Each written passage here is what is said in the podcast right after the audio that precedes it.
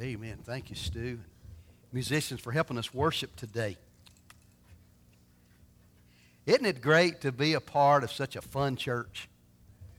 Something going on all the time. Yesterday, I finished up Upward, uh, Upward season.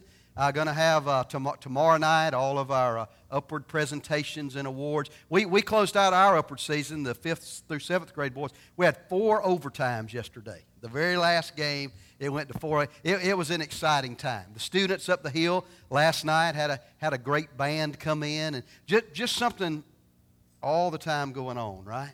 It's great to be a part of a fun church. We've been looking this year at uh, spiritual success and, and what it means to be spiritually successful. And, and, and Brother Tom has, has been sharing a, a lot of things that we have to have in our lives to be spiritually successful. But you know, as we think about all of the, of the good things that we do, all the fun things that we do, all the things that we want to be a part of our life, if we're not careful, we can forget our mission. We can forget why we're here. I'm reminded of the story of a, a young man who was in seminary a few years ago, and he felt called to preach, but he had a fear of speaking in front of folks. and so he'd never done it. But he, he graduated college, he went to seminary, and, and he did really good in the Old Testament, New Testament, Greek, Hebrew, uh, theology, everything. I mean, he, he made all A's in his classes, but he just had never gotten over the fear of being able to speak in front of people.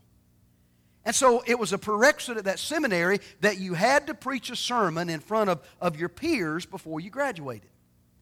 And so finally, it was getting down to the end. It was his last semester, and, and so uh, he had gotten his sermon ready. He had prepared. He had prayed, and, and, and he got up to the front, and as he opened up his Bible and as he looked out, he forgot what he was going to say. And he said, Do y'all know what I'm about to say? And everybody just said, shook their heads. He said, Well, neither do I. And he sat down. Well, his professors wanted him to be successful, and they said, Hey, we're going to give you another chance, another opportunity. Next week, you get to preach again. You'll do better your second try. Well, the next week he got up and he stood and he looked out over all the preachers and he opened up his Bible and he got ready to preach and he said, Do y'all know what I'm going to say? And this time they didn't want to do this, so they all went, trying to encourage him. And he said, Well, there's no need in me saying it then. And he sat down. Finally, they said, We're going to give you one more try. Because this guy really loved the Lord and, and, he, and he really did well, and they just wanted to help him get over that fear. They thought if he can do it the first time, he'll do it every time. And so he had his sermon ready again. The third week he got up there, he opened up his Bible, and as he started, the only thing that came to his mind was, Do y'all know what I'm about to say? And this time, some of them were doing this, and some of them were doing that. And he said, Well, those of you who know, tell those who don't. And he sat down. You know, when we think about our mission as a church, and as we take time today to, to remember our mission from, from Ezekiel chapter 3, we need to be reminded that our mission is to share what we know with those who don't know. You see, it's easy in this day and time in which we try to do church in the 21st century that think we can improve on what Jesus did in the first century. We think if we can just somehow develop the right event, everybody will come. If we can just put together the right kinds of programs, we can pique people's interest and, and they'll come. And somehow by coming to other things, they'll, they'll hear the gospel and, and, and they'll respond and they'll be saved. But yet, as we read the New Testament, we find that Jesus wasn't as much about telling people, y'all come, as he was saying to the church, go tell. Now, I'm going to I'm gonna show my age a little bit today because I remember one of my favorite television shows when I was a boy always started the same way. The fellow would sit down with an old reel to reel tape recorder, and on that tape recorder, there would be a mission it would tell you what was about to happen. And the tape would always end like, this your mission should you decide to accept it. And then the tape would burn up. Anybody remember that show? What was it? Mission impossible. Well, you and I have a mission today. And it's not mission impossible, it's mission possible because of who Jesus is and, and what he's done. It's a possible mission. There's another difference between our mission and the mission that Peter Graves had on Mission Impossible. His was, should you decide to accept? As believers in Jesus Christ, we don't have that option to decide whether or not we're going to accept His mission. Because He gave us what we know today as the Great Commission, right? In Matthew chapter 28, verses 19 and 20, He said, Go therefore and make disciples of all nations baptizing them in the name of the Father and the Son and the Holy Spirit, teaching them to observe all that I've commanded you, and lo, I'm with you always, even unto the end of the age. His mission, our mission, his commission that he gave to us is to make disciples. When he called his first disciples, Peter and Andrew, James and John, fishermen out fishing by the sea, he said, Follow me, and I will make you fishers of men. Could it be if we're not fishing, we're not following? Because to follow Jesus means to be fishers of men. I want to read to you a little parable, if you'll, you'll bear with me just a moment. It's something that, that I read a number of years ago. It says, On a dangerous seacoast, where shipwrecks often occur, there was once a crude little life saving station. The building was just a hut, and there was only one boat, but the few devoted members kept a constant watch over the sea. And with no thought of themselves, they went out day and night, tirelessly searching for the lost. Many lives were saved by this wonderful little station so that it became famous. And some of those who were saved and various others in the surrounding area wanted to become associated with the station and give of their time and money and effort for the support of its work. New boats were bought and new crews trained, and the little life station, life-saving station began to grow. Some of the members of the life saving station were unhappy that the building was so crude and, and poorly equipped, and they felt that a more comfortable place should be provided as the first refuge of those saved from the sea. So they replaced the emergency cots with beds and put better furniture in the bigger building. And now the life saving station became a popular gathering place for its members. And they decorated it beautifully and furnished it exquisitely because they used it as sort of a club. But fewer members were now interested in going to sea on life saving missions. So they hired lifeboat crews to do this work. The life saving motif still prevailed in this club's decorations, and there was a liturgical lifeboat in the room where the club's initiations were held. About this time, a large ship was wrecked off the coast, and the hired crews brought in boatloads of cold, wet, and half drowned people. The beautiful new club was in chaos. So the property committee immediately had a shower house built outside the club where victims of shipwreck could be cleaned up before coming inside. At the next meeting, there was a split in the club membership. Most of the members wanted to stop the club's life saving activities as being unpleasant and a hindrance to the normal social life of the club. Now, some members insisted upon life saving as their primary purpose and pointed out that they still were called a life saving station. But they were finally voted down and told that if they wanted to save the lives of all the various kinds of people who were shipwrecked in those waters, they could begin their own life saving station down the coast. And they did. As the years went by, though, the new station experienced the same changes that had occurred in the old. It too evolved into a club, and yet another life saving station was founded. History continued to repeat itself, and if you visit that seacoast today, You'll find a number of exclusive clubs along that shore. Shipwrecks are frequent in those waters, but most of the people drown. I'm afraid as we read that parable, we see a lot of, ch- of the church in that parable today. Because it's easy to focus on secondary things and forget our primary purpose. It's easy to focus on good things so that we don't have to do the best things. It's easy to do the easy things so that we don't have to follow Christ and do the hard things. You and I have been given a mission. We've been called to a mission. We call it the Great Commission. It's a mission similar to what Ezekiel had in the Old Testament in Ezekiel chapter 3, verse 4. Would you turn with me there in God's Word, Ezekiel chapter 3, verse 4? Find Isaiah toward the end of the Old Testament. Then you'll find Jeremiah, Lamentations, and then Ezekiel. Ezekiel chapter 3, verse 4. Would you stand with me as we read God's word together?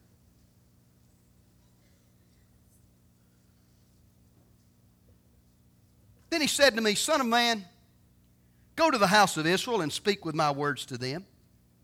For you are not sent to a people of unfamiliar speech and of hard language, but to the house of Israel. Not to many people of unfamiliar speech and of hard language whose words you cannot understand. Surely, had I sent you to them, they would have listened to you. But the house of Israel will not listen to you, because they will not listen to me. For all the house of Israel are impudent and hard hearted, because I have made your face strong against their faces, and, and your forehead strong against their foreheads, like adamant stone, harder than flint. I've made your forehead. Do not be afraid of them nor be dismayed at their looks, though they are a rebellious house. Moreover, he said to me, Son of man, receive into your heart all my words that I speak to you, and hear with your ears. And go, get to the captives, to the children of your people, and speak to them, and tell them, Thus saith the Lord God, whether they hear or whether they refuse. Then down in verse 17, Son of man, I made you a watchman for the house of Israel. Therefore, hear a word from my mouth and give them warning from me. You may be seated. Ezekiel was given a mission. He was given a mission at the time in the, in the, in the life of Israel, in, in, which it was a very difficult time because they had not listened to all the prophets. They, they didn't listen to Isaiah. They didn't listen to Jeremiah. And God had called on them to repent, and because they would not repent, God allowed them to be carried away into captivity. But even in captivity, even in exile, God still raised up a prophet by the name of Ezekiel, and he sent him to be on mission. You know, our entire Christian walk, following God, is simply God inviting us to follow him, calling us to, to, to come after him. And it's a mission that we, that we all have. To be a Christian means that we have that mission. To be a Christian means that we follow the Great Commission. To be a Christian means that we're to be made fishers of men. How many of you ever been on a mission trip? Hands going up all over the room. We, we've got a lot of opportunities. You notice in the bulletin for, for you to be able to go on a, on a mission trip. I love mission trips. You know, and, and you get away, and, and you sometimes, even though it, you know, is great sacrifice, time, and, and, and luxuries and comforts and all of those things, but you go and you, you, you pour your heart into it.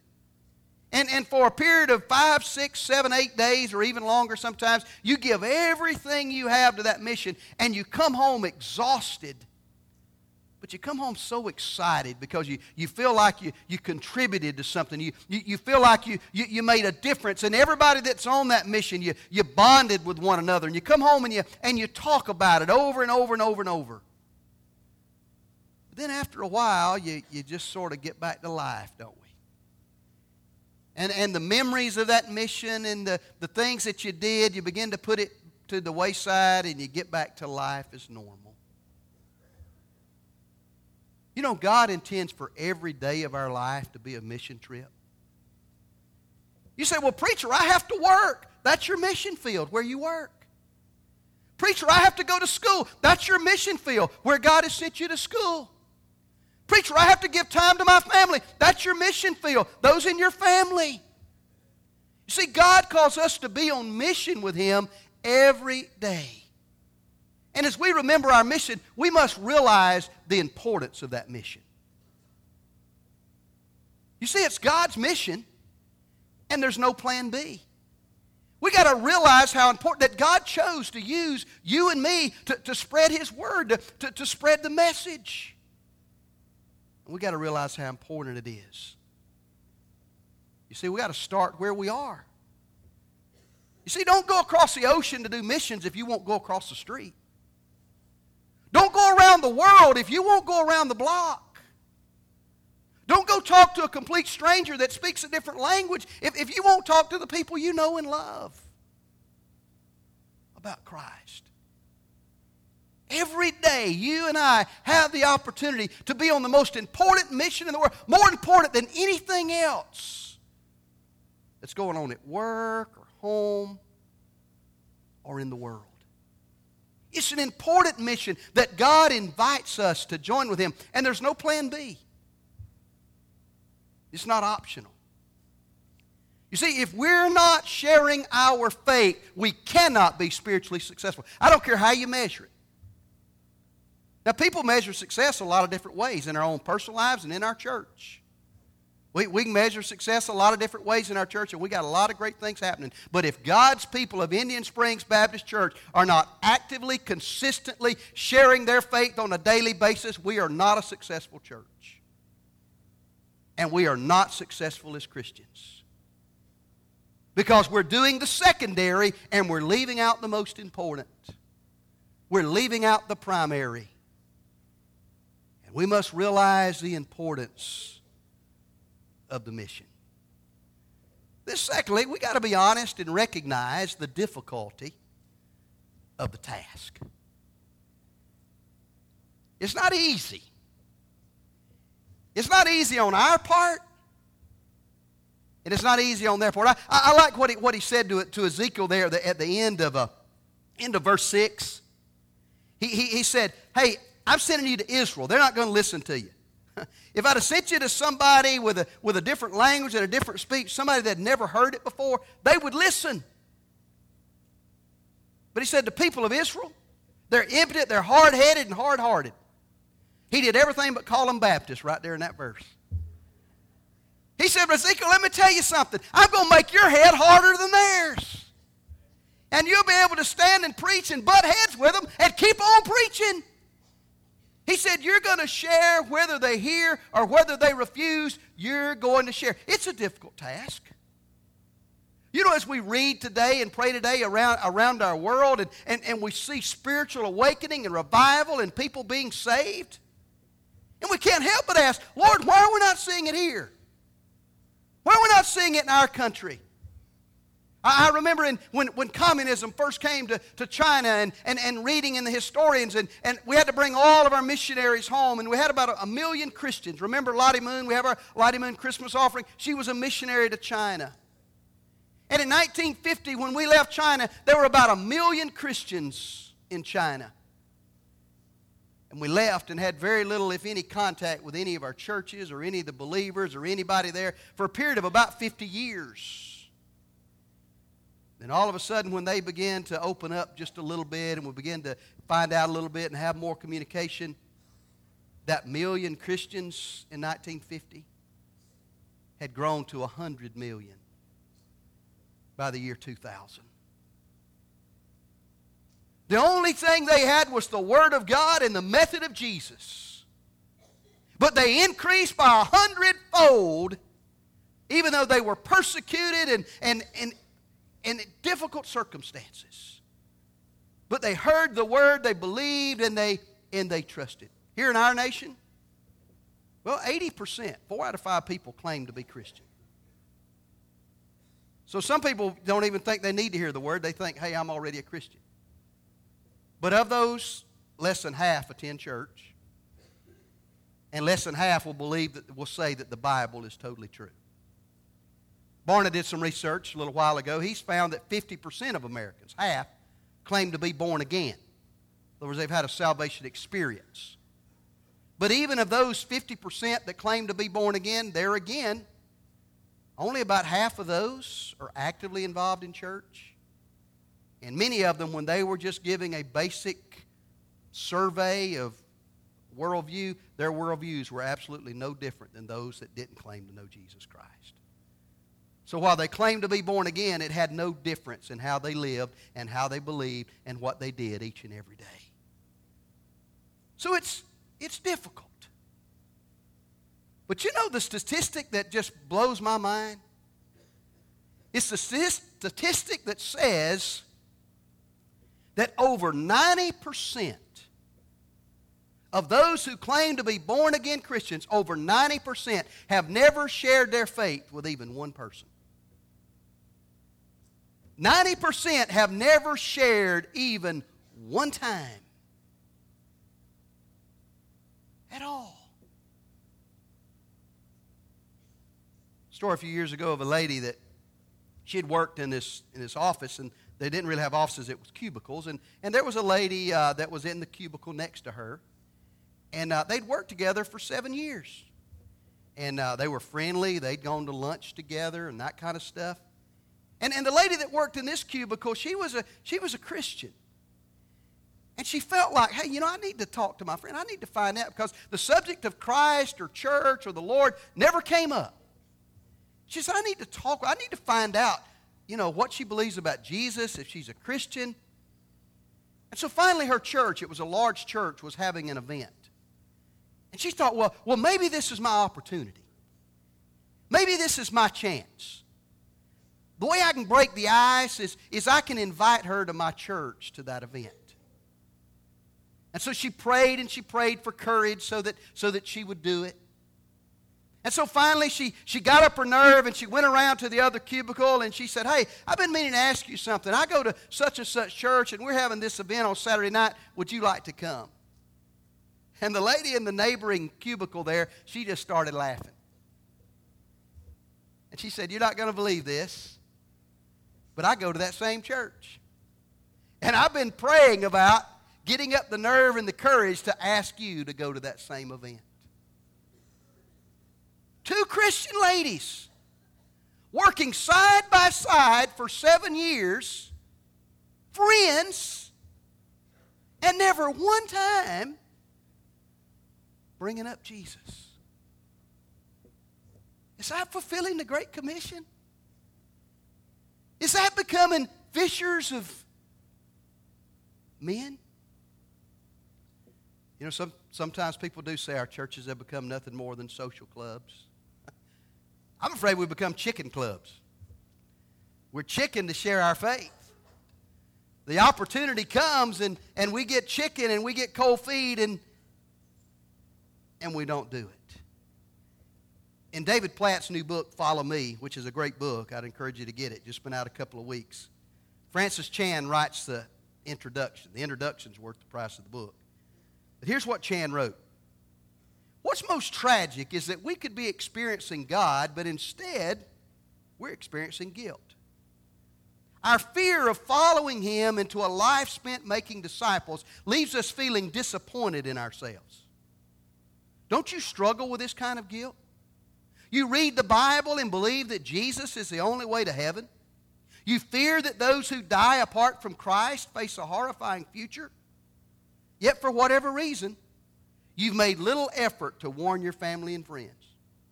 You have neighbors, co-workers, and others you pass by daily without even saying a word to them about Jesus.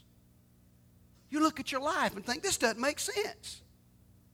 Either I don't really believe the Bible or I'm extremely unloving. I'm more concerned about being rejected than I am about someone's eternal destiny. Could it be that Francis Chan is right when more than 90% of Christians have never one time shared their faith? It is a difficult task. You say, well, well what do we do? What are, what are you talking about when you talk about sharing your faith and, and talking to people about Jesus? Well, it's simply, we just got to relay the message that God has given to us. We got to relay the message that God has given us. Oh, look with me in verse 10 of Ezekiel chapter 3. Ezekiel chapter 3, verse 10. Moreover, he said to me, Son of man, receive into your heart all my words that I speak to you, and hear with your ears. And go, get to the captives, to the children of your people, and, and, and speak to them and tell them, Thus saith the Lord God, whether they hear or whether they refuse. Notice how we relay the message. First of all, we got to receive it for ourselves. We, we, we, we got to get it. We got to hear it. Whether, whether we're, we're listening and whether we're reading or whatever, we get it. We, we, we take it in. We, we internalize it. But notice that's just the first step. We internalize it so that we can transmit it. He said, now, once you take it in, now go get to the captives. You got to share it. It's good news. We got to share it. You see, what we need is not another class.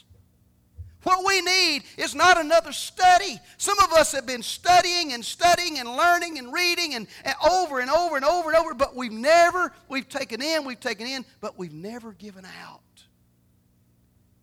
We receive so that we can transmit. We simply relay the message that God has given to us. That even though we're sinners, Jesus loved us enough to come and He died on the cross for our sin. And through His shed blood on that cross, you and I can be saved and have eternal life. That's all there is to it. From, from John 3.16 to whatever you might want to use. We take it in and then we've shared it. Last year was the 100th anniversary of the sinking of the Titanic. A few years ago, a movie came out, really made it popular, got it back into everybody's mind. The ship that was supposed to be the ship of all ships, unsinkable. And yet, you know the story on its maiden voyage, hitting an iceberg in the North Atlantic, and it began to sink. The makers and the owners of the ship were so convinced that it wouldn't sink that they had only bothered to have enough lifeboats, 20 lifeboats, that would carry half the passengers. And so as Abed's ship began to sink and they began to lower the lifeboats and people began to get in knowing they only had half enough, they filled up the lifeboats only about halfway. Some of them were practically empty. But folks got in the lifeboats, the lucky few, and they rowed away. As the ship kept sinking, some were able to find life preservers, pieces of uh, the ship that would float. And so, even after the ship had, had broken apart and totally sunk, there were still people out floating in the water, the frozen water of the North Atlantic. And they were yelling and crying out for the lifeboats to come back, come back, save us, come back. Only one lifeboat turned around. A couple days later, as the funeral ships were coming to pick up people, they found hundreds Hundreds. With life preservers, life vests, floating on pieces of debris that did not drown, they froze to death. The people who were saved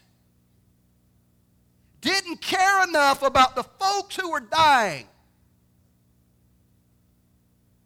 to turn the boat around and go back and pull them out of the water.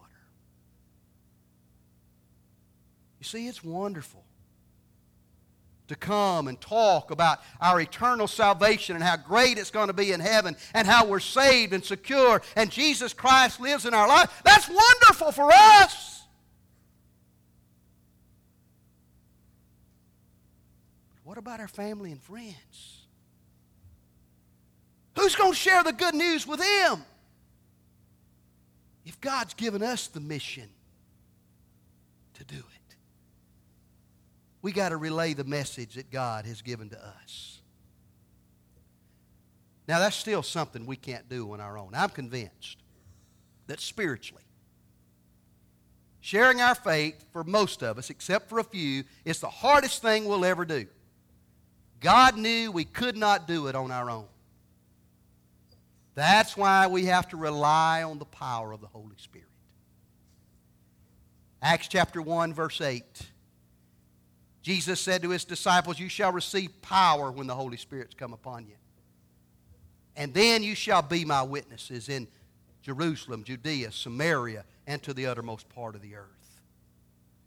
The only way that we can do it is through the power of the Holy Spirit living within us and compelling us to do it. Peter's a classic example, isn't he?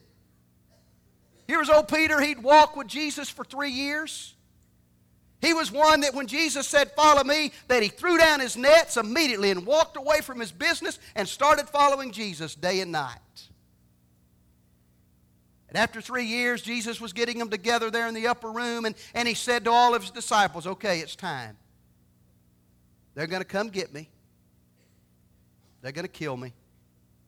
All of you guys will desert me. But old Peter, he stood up and he said, Not me, Lord. These other cowards, they may run. But I'm with you. And even when they came to get Jesus in the garden, Peter was ready, wasn't he? He had his sword. He pulled it off and pulled it out and cut someone's ear off. Jesus said, Not that way, Peter. Put up your sword. Because when Peter made his big boast, Jesus said, Ah, Peter, before the rooster crows, you'll deny me three times.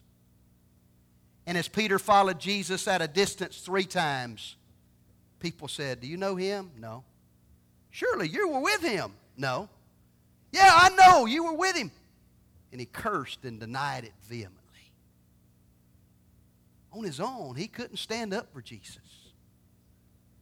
But 50 days later, gathered together that 120 in the upper room and the spirit of god fell from heaven and, and, and they began to, to speak and the, when the power of god and they began to hit the streets and speak in all different languages there was Peter standing on the street preaching, and 3,000 were saved on that very first day. What was the difference? Same man. Difference was instead of doing it in his power, he was now doing it in the power of the Holy Spirit. You see isn't it amazing? When that, when that early church, when they were filled with the Holy Spirit of God, what did they do? They didn't stay inside and have a longer preaching service. They didn't organize more Bible study groups. They didn't have more singing. When they were filled with the Holy Spirit of God, they hit the streets. And they began to share with anybody and everybody. And as they shared the Word of God, people's hearts were open and they were saved.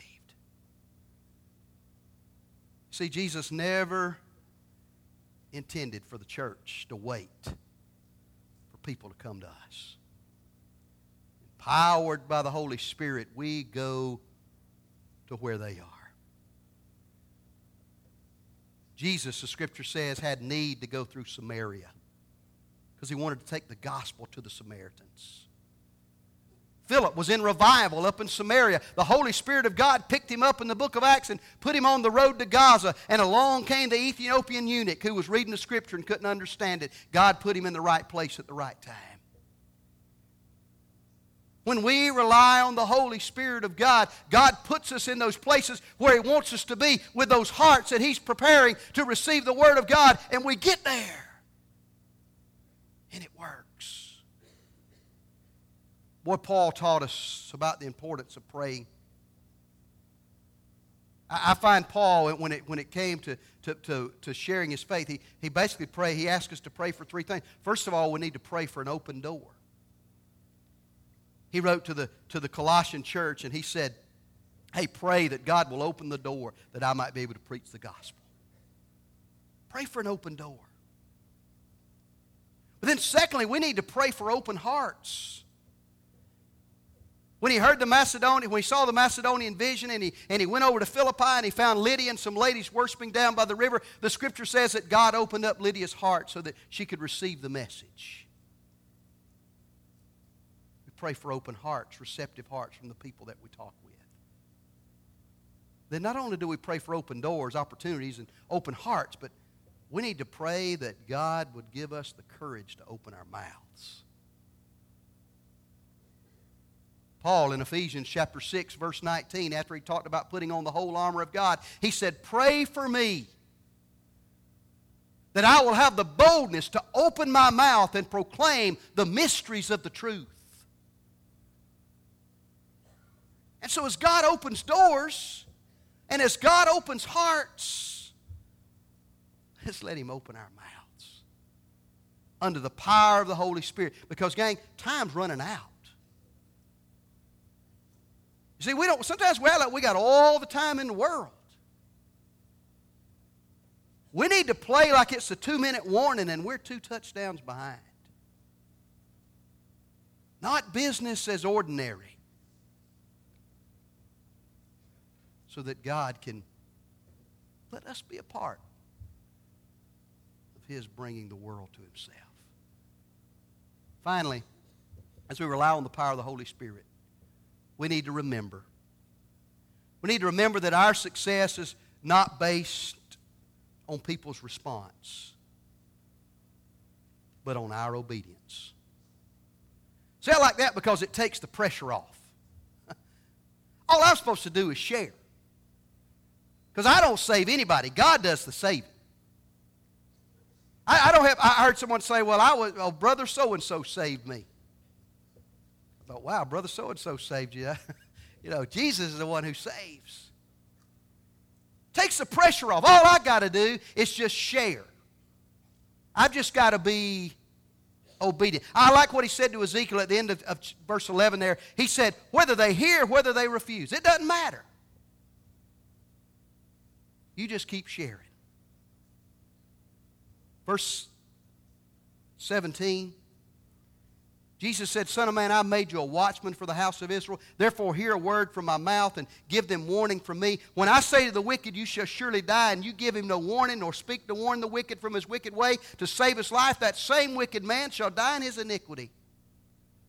But his blood I will require at your hand. Yet if you warn the wicked, and he does not turn from his wickedness, nor from his wicked way, he shall die in his iniquity, but you have delivered your soul. You see, I'm not responsible for what people do with the gospel. But I am responsible for what I do with the gospel. And as a church, we are responsible for what we do with the gospel. You see, the sharing our faith is sort of like being in the postal service. You know, when the postman, when he brings my mail, his job is to bring the mail and get it in my box. Not my neighbor's box, but in my box. And if he brings me my electric bill and I go out and I get my bill, I thought, my goodness, it's high this month. I'm not going to pay that. And I don't pay it. Then a few days, he brings me another letter from the utility company saying, if your bill's not paid by such and such day, we're going to cut off your lights. And I say, oh, well, they'll never do that. I throw that in the trash. When they cut my lights off, it's not the postman's fault. He did his job. He brought me the message. We share the love of Christ. What people do with it, that's them. But we're responsible for getting it there. Remember a few years ago, I think it was in Chicago, when a postman went postal? And they went to his home and they looked in his basement, and in his basement, there were just bags and bags and bags of undelivered mail. Remember that? I'd hate to have been on the end of his route, wouldn't you? I mean, about lunchtime, I guess he just called it a day and went home, and mail wasn't delivered, it wasn't delivered. Tragic. A few years ago, I was preaching at a church. They let me use a spare office to study and to pray. In that office, I noticed it was just full of tracts, gospel tracts, and New Testaments. And I remember saying, hey, what, what's all these tracts and New Testaments? They said, "Oh, we bought all those. Uh, we were going to give them to you know to every home in our neighborhood, but uh, we just couldn't get people to do it." And all those tracts, all those Bibles, sitting in a back office of a church, while their neighborhood goes to hell. We're just responsible to be obedient to share with those that God puts in our path as we intentionally and intently share the gospel so that their blood won't be on our hands. Well, I like what Paul said in Acts chapter 20, verses 26 and 27. Therefore, I testify to you this day that I am innocent of the blood of all men, for I have not shunned to declare to you the whole counsel of God. See, the scripture's scary when it says, To whom much is given, much is required. You and I, as individuals, and you and I as a church, we've been given much. And God holds us accountable for how we share His Word. It's our mission. It's why we're here. If we don't do that, all the other stuff we do, we might as well shut, shut the doors and go home. Because we come in here to receive the Word so that we can go out there and share the Word. Way back in 1975, a young girl, 17 years old, by the name of Squeaky Fromme, that's her name, she tried to kill President Ford. She was a follower of Charles Manson. After she was arrested, some of the reporters interviewed her and, and said, Why did you do such a thing? Why do you follow Charles Manson? And she said, Well, I felt like a misfit at school and at home. So I left my home, I believe it was in Georgia, traveled all the way across the United States, ran away, was sitting on a curb in Whittier, California. And a man came up and put his hand on my head and said, If you'll come with me, I'll take care of you. She said his name was Charles Manson. I followed him. Here were her words. She said, I believed him, I followed him, and I would die for him. I decided when I was 14 years old that whoever loved me first could have my life. You and I drive by squeakies every day. They're in our neighborhood. They're in our schools. They're at our work. They're in our families. Not us who? Not now when? Jesus said, Follow me, I'll make you fishers of men. If we're not fishing for men, are we really following Jesus? We have a commission, a mission, a charge that we have to live. Because we're accountable to what we do with the keys to the kingdom. Let's pray. Father, thank you for a man like Ezekiel who accepted your mission and proclaimed your word. Father, help us today as we think about the mission you have for us. Every individual here.